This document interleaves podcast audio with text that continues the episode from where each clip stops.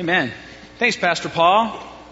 Good to have Paul and Bethany on board with us, and they were able to make it out to camp for a few days. Actually, Paul was. He tried to come out for the whole week and actually skip his um, in-laws family reunion, but his mother-in-law put the kibosh on that. Um, good try, Paul. Way to try to use foster kids to get out of spending time with your in-laws. Like, we'll address that later. No, I'm just kidding. Kind of. Um, hey, how's it going?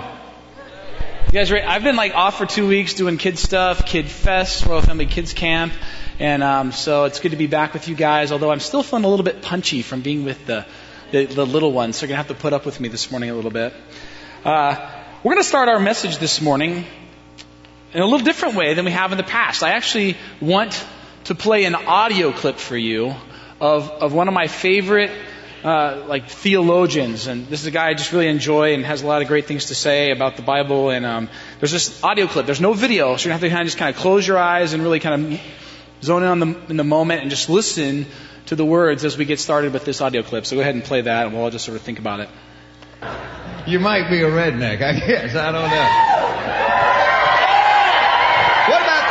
Like um, if you've been on television more than five times describing what the tornado sounded like? You might be a redneck. If you've ever cut your grass and found a car, you might be a redneck. If your dad walks you to school because you're in the same grade, you might be a redneck.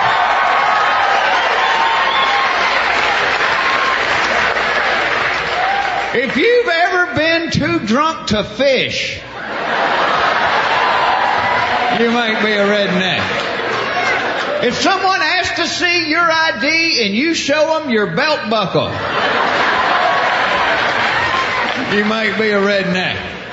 If you've ever had to haul a can of paint to the top of a water tower to defend your sister's honor, you might be a redneck.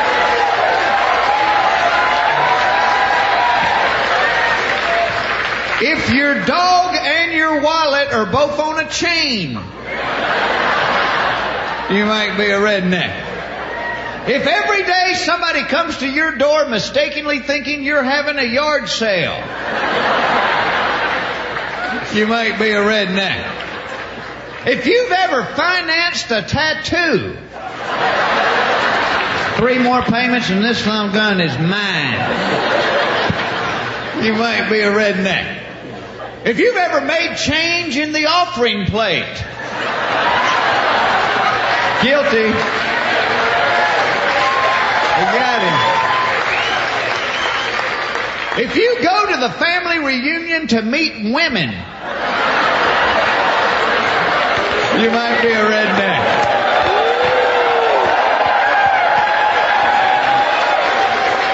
I think we offended somebody out here. That ain't funny, is it, sis? And last but not least, if you see a sign that says say no to crack and it reminds you to pull your jeans out.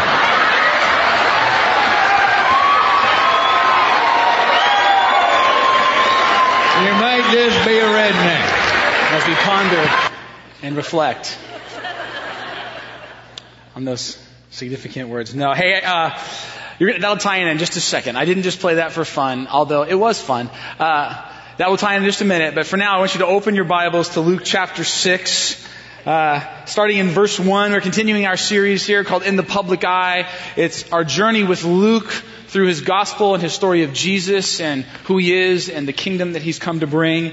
And in our passage today, as we kind of launch into chapter 6, Luke recalls for us two controversial incidents where Jesus comes into contact and actually collides with the religious leaders of his day, with the, with the Pharisees and the teachers of the law.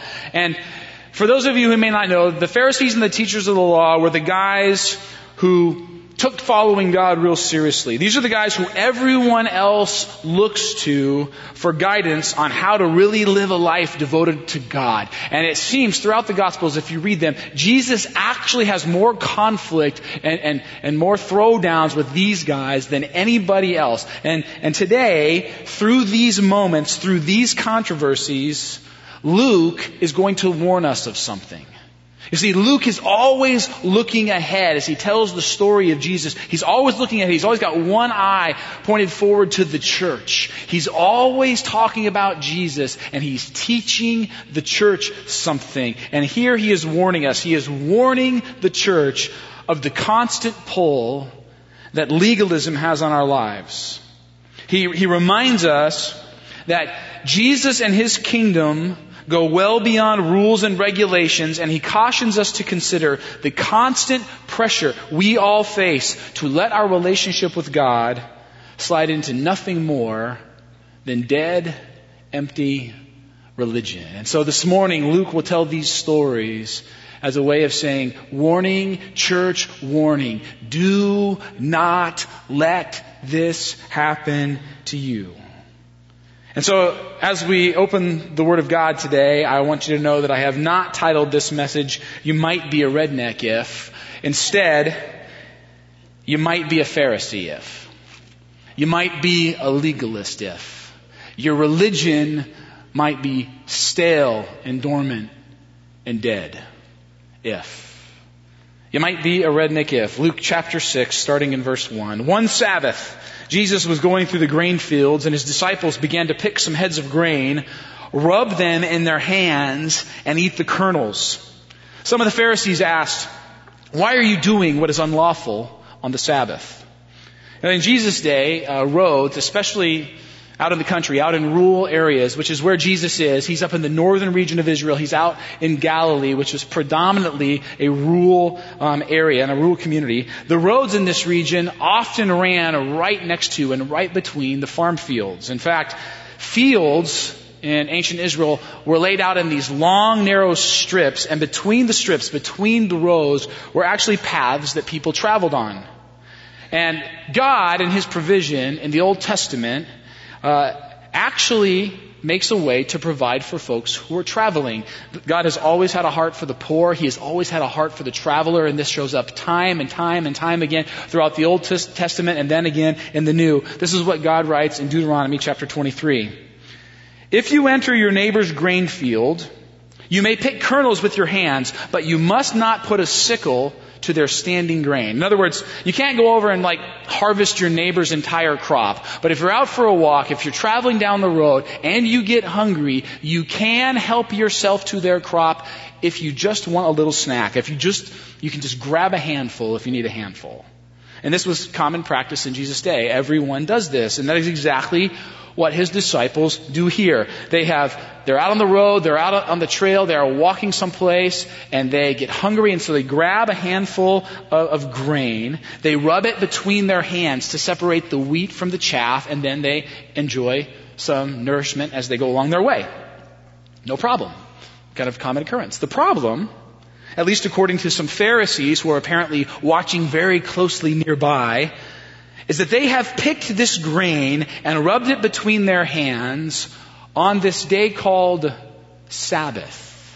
Now, let me just give you a little bit of info about the Sabbath because it kind of sets up this whole controversy between Jesus and the religious authorities in, in this story that we're looking at now and the ne- next one that we're going to look at here in just a minute. And, and Jesus will use these controversies, he will use these Sabbath controversies to, to show us how to detect Pharisaical legalism in our world, and more importantly, in our own lives, minds, and hearts. How can you detect legalism when it starts to grow, when it starts to rear its ugly head, when it begins to well up and take root in your soul? Jesus says, beware. Well, back in Exodus chapter 20, and there's a little section of scripture back there you might have heard of before. It's called the Ten Commandments. Anyone heard of that? Yeah. Exodus chapter 20, this is verses 8 through 11. This is commandment number four. So Jesus is going right to the heart of the law. We're right in the center of this thing right now. Commandment number four. Remember the Sabbath day by keeping it holy. Remember the Sabbath day by keeping it holy. Well, how do we keep it holy? What does it mean to keep it holy? Six days you shall labor and do all your work, but the seventh day is a Sabbath to the Lord your God. On it you shall not do any work, neither you, nor your son or daughter, nor your male or female servant, nor your animals, nor any foreigner residing in your towns. For in six days the Lord made the heavens and the earth, the sea, and all that is in them. But he rested on the seventh day. Therefore the Lord blessed the Sabbath day and made it holy. Set it apart, made it different than all the other days, set apart for him. So, from the very beginning of time, God models for us, and then he sets up this system where for six days work is to be done, but then on the seventh day we are called to rest. The Greek word used for Sabbath here in the New Testament, in, in Luke's story, is the word sabbaton, and it literally means to cease. Another interesting fact about Greek is anytime there's a double B, like a, a BB in the middle of a word, it means that the meaning of that word is intensified. So sabbaton literally means the intense ceasing of work. It's a very simple definition of Sabbath. The intense, not a little break, but the intense, all day, complete ceasing of work. And by the way, just so we're real clear, this command of God, this law, like all of God's laws, was given to bless us and protect us from ourselves to protect us, to protect you and me, humanity and creation from our own sinful ten- tendencies. This is the very heart of God, and we see this all throughout His law. He is trying to protect us that we might live and experience the blessed life that He longs for us to live. You see, God knows this about you and me. He knows this about the human race. Sometimes there is going to be this temptation, and maybe you've seen this before, for us to work and then work and then work and then work and then work some more. I don't know. I mean, like in Jesus' day, people actually struggled with finding and placing their identity in what they did for a living. Their entire identity started to get wrapped up in their work. Can you believe that? There were people in Jesus' day, they would call them workaholics. Hard to imagine, but it happened back then. And God knows that this is actually not good for the human soul. He knows that our identity needs to be placed in Him, and so He says, once a week on the seventh day, I am calling you not to work. I'm calling you to set that aside and to rest and to remember who and whose you really are. Every seventh day. And this again was a, a command given to protect and replenish and restore us. But, but, the religious zealots of Jesus' day and before, they took this command very seriously. And they, they got very intense around it, and they started to ask these kinds of questions. Well, if God does not want us to work on the Sabbath, what does it mean not to work? What actually constitutes work? If God says not to work, what specifically can we do and what can't we do on the Sabbath? And in the process of answering that question, the religious leaders came up with so many rules and restrictions and regulations that Sabbath went from being this day of blessing this day of replenishment, this day of joy and peace and rest, to the most painful, difficult, despised day of the week. The people of Jesus' day actually resented and hated the Sabbath day. It took so much work to prepare yourself to even survive on the Sabbath day that it was just one more burden for them to carry. Now, let me just give you some examples of the rules people faced on the Sabbath. Actually, in the Talmud, this book they, they wrote to kind of explain the law of God and flesh out what the Bible really said, there are 24 chapters of the Talmud that are filled with Sabbath regulations. 24 chapters. You believe that? I'm just going to give you a few. Here's a few. You couldn't carry anything on your person that weighed more than a dried fig. Kind of limits it quite a bit. I mean, You couldn't eat any forbidden food larger than an olive, and if you put an olive in your mouth and spit it out because it was a bad olive, the Talmud said you couldn't replace it with a good one because your palate, your taste buds had already done the allotted amount of work they were allowed on the Sabbath. So one bad olive and you're out. If you threw an object in the air, you could catch it with the hand that you threw it with, but not with your other hand. A tailor couldn't carry his needle, a scribe couldn't carry his pen, a pupil couldn't carry his books, nothing could be sold or bought or washed, wool couldn't be dyed, sowing, reaping, threshing, winnowing of any kind was strictly forbidden. One was not allowed to prepare any food, so all food preparations had to be done the day before. And by the way, this is what the Pharisees are calling Jesus' disciples on. By picking the grain and rubbing in their hands to separate the wheat from the chaff, they are saying that Jesus' disciples in one fell swoop have broken three laws. They've harvested, they've winnowed, they've prepared food all on the Sabbath. Like, eh, they're out. They've broken the rules. On the Sabbath, an egg could not be boiled, even if you buried it in the hot sand, which, by the way, I learned this week. That's how they often boiled eggs in the desert of Galilee in the summer. They would just bury them in the hot sand and they would boil over time. You weren't even allowed to do that. You couldn't leave a radish in salt because it might make a pickle, a pickle, and that would be considered preparing food. No fire could be lit. No fire could be put out. You prayed your house didn't catch on fire. You could, you could put a, a wad of wax in your ear if you had an earache but you couldn't put in your false teeth. So it was one of those days where a lot of people stayed home, I'm guessing. Um, no false teeth allowed. And so for chapter after chapter after chapter, the rules go on and on and on. You can do this, but not this, and not this, and not this, and you must not do this on the Sabbath. On and on it goes. And now we can begin to see how they just might have started to miss the point a little bit. Can't we? The rules intending to help people keep the law have actually started to prevent people from experiencing the goal of the law.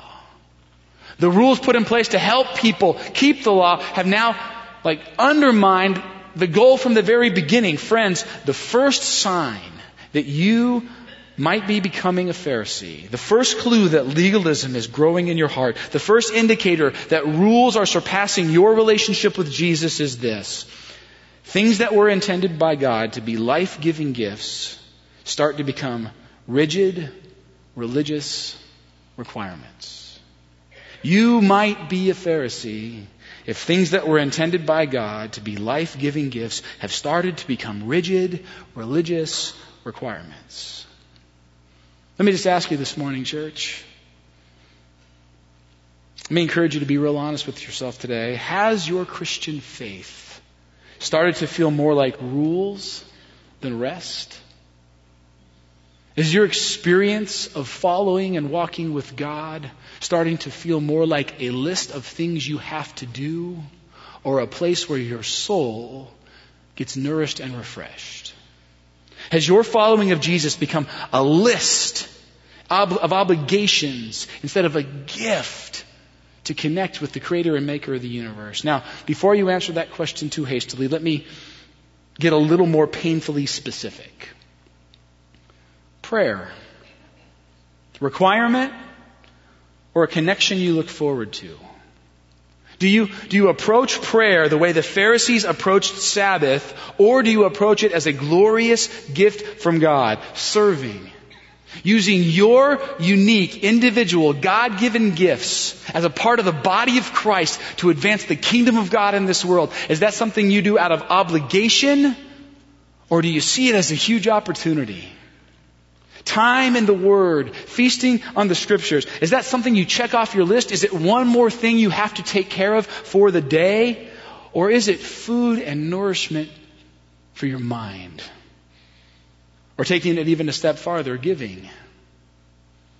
The ability to take all that God has provided for you, all that He's given to you, and give back a percentage right off the top, 10% or maybe even more to say, God, it's all from you. It's all come from you. And I just want to worship you and love you and recognize you by giving this money back. Is that something you do because of guilt or because of shame? Or is it done with gratitude and thankfulness in your heart? You see, friends, you might be a Pharisee. You might be on the road to legalism if things that were intended by God to be life giving gifts have started to become rigid, religious requirements, and all of a sudden the Pharisees don't seem as far away from us as they did a few minutes ago, do they? At least they don't for me. Some of the Pharisees asked, Why are you doing what is unlawful on the Sabbath? Jesus answered them, verse 3. Have you never read what David did when he and his companions were hungry? He entered the house of God and taking the consecrated bread, he ate what is lawful only for priests to eat, and he also gave some to his companions. So we're kind of flashing back to the Old Testament now. In the Old Testament, and specifically Leviticus chapter 24 to be exact, God gives the Israelites some instructions for worship. And he tells them this. He tells them in the center of the tabernacle, the place of worship, the kind of central worshiping place for the entire nation, in one of the center rooms of the tabernacle, he instructs them to place a golden table. And this was the part of the tabernacle where only the priests were allowed to go.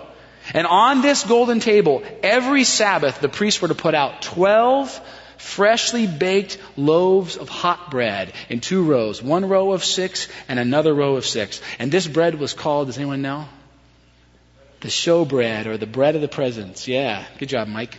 Um, and the symbolism of this was that, was that God is telling them, my presence is with you, my people, and I am the one who will provide for you. I am the one who will sustain you. I am the giver and maintainer of your lives. God is telling them, I am going to provide for you. I am going to provide for all 12 tribes. He is the one that will nourish and sustain them.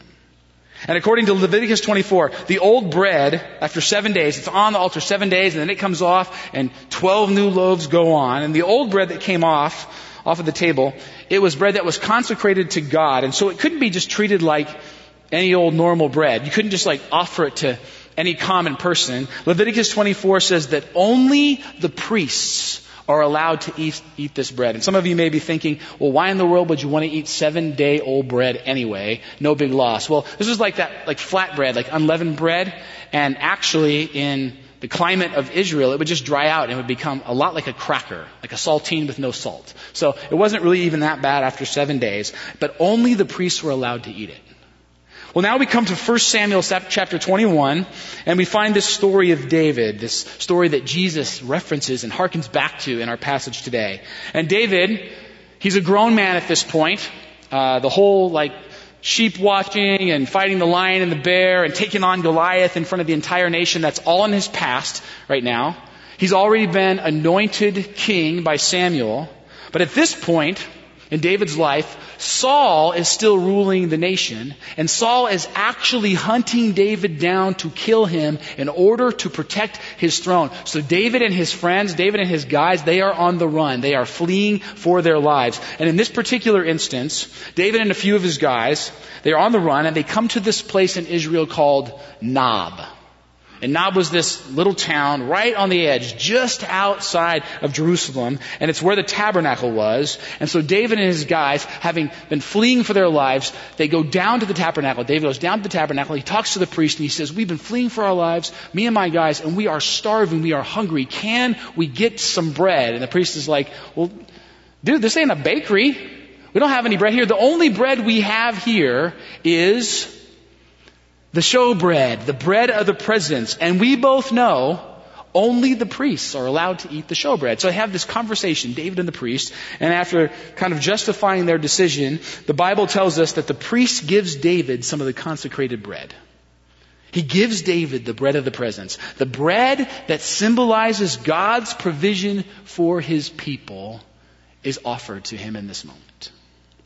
And in our passage today, Jesus references back to this moment in order to say this, in order to tell the Pharisees, hey guys, how silly would it have been for God not to provide for David because of the religious ritual meant to remind David that God would provide for him?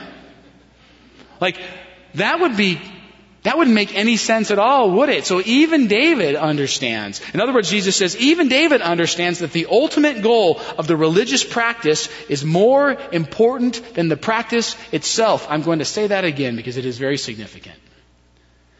The ultimate goal of the religious practice is more important than the practice itself. Now, I want to point something out to you here because some of you in this room are rules people. I'm not going to have you raise your hand, but you know who you are. You really like rules. You like when rules are in place and they're enforced, and I am not one of you. I do not like rules, so I love this story. There's other stories I struggle with, but this one is for me. Okay?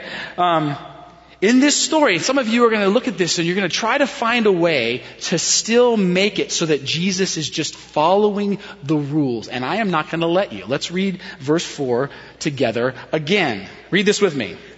He entered the house. Oh, we're going to read together? Okay, here we go. Let's try it again. One, two, three. He entered the house of God, and taking the consecrated bread, he ate what is lawful only for priests to eat. Now notice here what Jesus doesn't say. He doesn't tell this story and then sort of, you know, like create a loophole. He doesn't say, you know, it really wasn't against the law in this case. He doesn't say there's some confusion around this religious practice and David actually gets it right. No, Jesus doesn't say any of that. He actually goes out of his way to point out in this moment, David broke the law.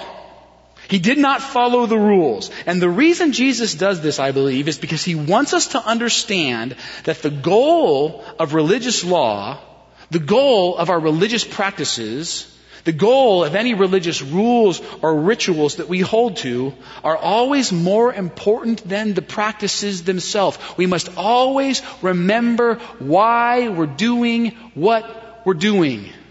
It's important for Jesus. Remember, he says, why you're doing what you're doing. Do not lose the forest for the trees. You see, one of the big things Jesus teaches us in this passage is he wants us to understand where it is that true rest is actually found.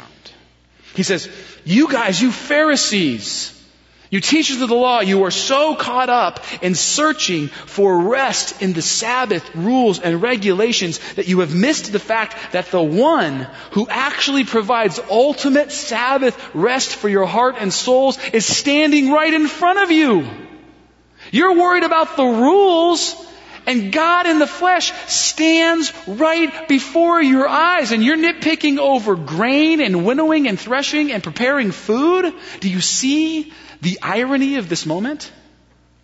Jesus wants us, church, to understand without a doubt that rest for our souls has, can, and never will come from simply following Sabbath regulations and rules. True rest, Jesus says. Real rest, soul filling rest can and will only come from the one to whom the Sabbath rules point. And then boldly and brashly, in a way only Jesus can, he tells them exactly who that is. He says, in case there's any doubt, I want you to know who I am, verse 5. Then Jesus said to them, the Son of Man is Lord of the Sabbath. The Son of Man, that's the way he refers to himself, is Lord of the Sabbath. Let me ask you this, church. Does your spiritual life center on and focus on and intentionally lead you to Jesus? Because you might be a Pharisee. You might be on the road to legalism or lifeless religion if your spiritual practices have started to become an end in and of themselves. You do things for God, but they never quite connect you to God. You've got all these rules and regulations and practices and things you do, but they never actually tie your life and heart and mind and soul back into Jesus. You have lost the forest for the trees. Again, let me just give you, uh, hopefully, a helpful and possibly a little bit painful practical example. Church. Do you come to church on Sunday morning with the intention of our time together leading you into a deeper connection with Jesus? Is that why you come? Is that what you expect? Is that what you're looking for when you show up in the lobby on Sunday morning? I mean, not, it used to be that 10 years ago, 5 years ago, 20 years ago. That's what church used to be to me. That's not it. What is it now? Do you show up looking to connect with Jesus? Do you show up saying, this experience, this practice, this habit, this routine that I'm in is worthless unless it helps connect me back to Jesus? Maybe you just do it out of habit. Maybe you just come because that's what you do. Maybe, guys, you come because your wife makes you feel guilty. Friends, if it's just a religious routine that never connects you with God, then I'll be as bold to say as to say it means nothing. Friends, religious routine is of no value unless it leads you to Jesus. Religion for religion's sake, Sabbath laws for Sabbath law's sake, church for church's sake is not what God has ever wanted or longed for His people. There's so much more. Do not miss the goal because you got stuck just doing the practice. Jesus says, remember who is Lord of every single religious practice you'll ever engage in. Of all the commandments, friends, which is the most important? Jesus is asked. The most important one, he answered, is this. Love the Lord your God with all your heart and with all your soul and with all your mind and with all your strength. Everything we do should lead us back to this. It all centers, it all balances, it all comes back to that. That's why we've got it stenciled on our walls in this very room. Luke continues for us in verse 6, and we move on to the next story. On another Sabbath, Jesus went into the synagogue and was teaching, and a man was there whose right hand was shriveled. The Pharisees and the teachers of the law were looking for a reason to accuse Jesus, so they watched him closely to see if he would heal on the Sabbath. You might be a Pharisee if you constantly find yourself being critical. A significant clue that legalism has started to take root in your heart is this. The primary lens you see the world through is one of judgment, evaluation, and critique. How many Christians do you know that fit that description to a T? It's heartbreaking, really. They look around and they see everything in the church and everything in the world, and all they do is complain and moan and gripe and judge and evaluate and critique. And friends, I just have to say, that is not the heart of God. I could go on and on about this, but I'll just simply say this. Let's not be that church, friends. Let's commit together that we will help one another, and I need your help. I told the first service, I need your help too. Because have you ever met a real cynical, bitter pastor? They're out there and it ain't pretty and I do not want to be one. If you see me starting to get cynical or judgmental or critical, if you start to experience that in me, you tell the elders on me. They will pummel me, and I give them permission to do so. We do not want to be cynical, critical Christ followers. Those two things do not go together. That is not the result of the Spirit of God actively living and filling our lives. Let's not be that kind of church, friends.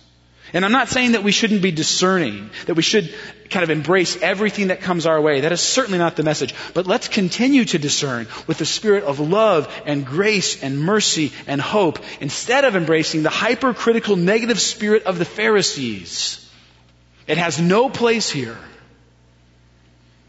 But Jesus knew, verse 8, what they were thinking and said to the man with the shriveled hand, Get up and stand in front of everyone.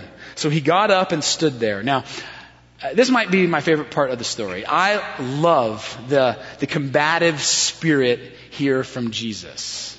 I love the fact that he refuses to back down and he just stands up and takes on the spiritual leaders. You know, Jesus kind of gets this rap sometimes of always just being the nice guy. You know, He never goes after people. He goes after the spiritual leaders here. They come to him and say like, we're just waiting to see if you will heal on the Sabbath because we're going to nail you. And he goes, you want to see if I can heal on the Sabbath? I'll show you. Hey, dude with the shriveled hand, come on down. Stand up front. I want everybody to see this. Tell me Jesus isn't planning a throwdown here. He's about to put it up in their face. And maybe his attitude isn't quite as swaggy as mine, but I certainly think he's got some fire in him. Um, you think I should heal on the Sabbath? You guys, I made the Sabbath. I own the Sabbath. I'm Lord of the Sabbath. I'll show you what happens on the Sabbath. You know, it's just this great, like, fire in him. He just, the indignation he has for just empty, dead religion just fuels me. Don't you just love it? I love it. Anyway, this pastor friend of mine, um, this is a great story. This pastor friend of mine had a little girl, and when she was just about five years old, she learned to ride a bike. And this particular little girl just loved riding her bike. She just fell in love with her bike, and all she wanted to do was ride her bike. And so every day out in front of their house, she would ride like up and down the sidewalk, like back and forth, back and forth all day. And one day the pastor came home from work, and the wife was there, and she said, "Honey, I'm loving the fact that your daughter is, you know, enjoying her bike, but the boundaries for her on that bike like she's just like blowing way past. She's going way up the street and way down the street and I can't see her anymore and you know there's cars backing out and I'm just really worried about her. I need you to go out there and kind of reestablish her bicycle riding boundaries again. So the dad says, okay, and he goes out to his little five-year-old daughter and he says, honey, I'm thrilled that you are like killing it on this bike. Great job. But here's the deal. We need you to be a little more safe. Your mother and I need to make sure you're safe. And so we need to reestablish the boundaries. So when you go this way up the street, you can only go to the mailbox. When you go down the street this way, I need you to like not go past the big tree there. So those are your boundaries. You cannot go past those boundaries. And if you do, I'm going to have to punish you. Like there's going to be some, you know, retribution. I'm going to have to like spank your little hiney. And so the little girl standing there with like her bicycle in her arms kind of looks up the road, the mailbox, and then she looks back down the sidewalk at the the big tree, and she looks up at her dad, stares at him for a minute, kind of turns and sticks her rear out and says, Well, spank me now because I'm going riding. that is a true story. And, and you know, I, I kind of feel like Jesus has that same determined spirit here. Like the Pharisees are like, no, no, no, you're not allowed to heal on the Sabbath. And Jesus is like, well, spank me now because I'm going riding, people. Here we go. You know, you don't think I can heal on the Sabbath? Then Jesus said to them, you know, it's great is he pulls this guy up front, withered hand, and it's like he's not even paying attention to him. I'm sure that Jesus loves him and has compassion for him and wants to you know, heal his life and restore him and all this stuff. But it's almost like he's a side character because he's, he's just like looking at the crowd. It's like, I'm about to make a statement here about what my kingdom's about, about what's acceptable when you follow me and not, and who I am. And so he looks at the crowd I ask you, which is lawful on the Sabbath, to do good or to do evil, to save life or to destroy it? He looked around at them all and then said to the man, Stretch out your hand. He did so, and his hand was completely restored. Now just think about this moment.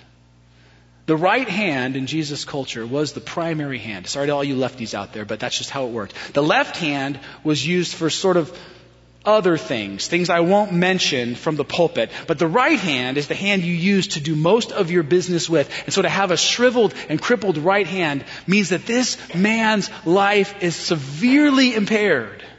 And now, and now he has been healed. He has been completely restored. How wonderful. Friends, know this about our God. He longs for people who are broken and hurting and trapped in sin to be set free. That is why he came. And more than anything, God wants us he wants our souls to be connected in Him and rested in Him because He knows a rested soul is a soul that has capacity for mercy and grace that we can never muster up on our own apart from Him. He says, the kind of grace and love that we never see in the Pharisees because they do not connect with me, you can have it. You can rejoice and celebrate in the restoring, redeeming power of God in people's lives when your soul is rested in me. Love the Lord your God with all your heart, and with all your soul, and with all your mind, and with all your strength. This is the first and greatest commandment. And the second is like it. The second flows right out of it. The second is the result of it. Love your neighbor as yourself. But the Pharisees and the teachers of the law were furious and began to discuss with one another what they might do to Jesus. And there you see the heart of legalism. There you see the heart of people who get wrapped up in the rules and miss the one who offered them. Final point for us this morning, friends, is this. You might be a Pharisee if your love for God never translates into a genuine love for people that pushes you to the edge of your comfort zone. Your love for God, you might be a Pharisee if your love for God never translates into a genuine love for people that pushes you to the edge of your comfort zone, that pushes you to the edge of a neat, clean, safe, comfortable religious experience. You see, that was never God's plan to like adopt you as one of his own and fill you with his spirit and then just kind of let you sit comfortably inside your bubble. He longs to push you out of your comfort zone. He, these Pharisees, they want no part of that. This man with the shriveled hand on the Sabbath, that is just so far out of their comfort zone. They, they won't even touch it with a 10 foot pole. And Jesus is right there on the edge. How about you? Let me ask you this this morning, Cedar Mill. God, anyone in your life that God is calling you to love on the edge of your comfort zone?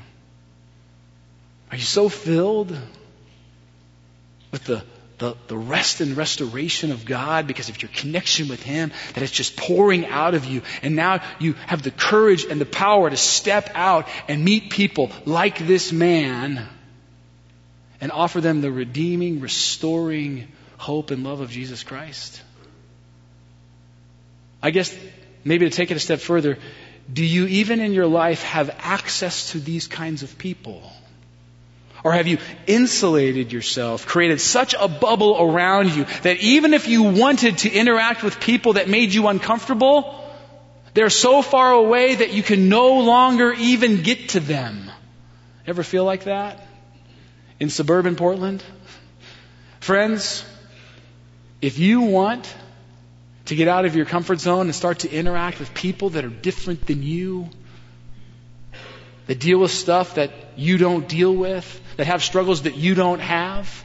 If you want to start to build a relationship with those kind of folks and offer them the love of Christ and receive the love of Christ from them, we can help you. We've got people doing this stuff. We've got ministries that are doing these things. Royal Family Kids Camp is not the only one.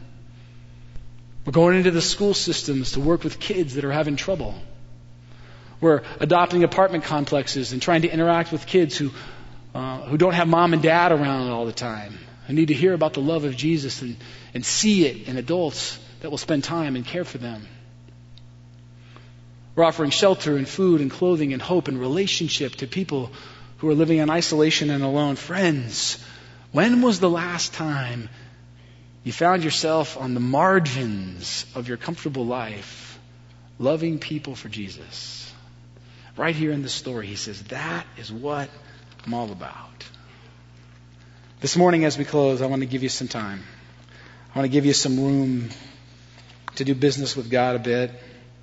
And maybe it's just around sort of getting God back to the center of your life.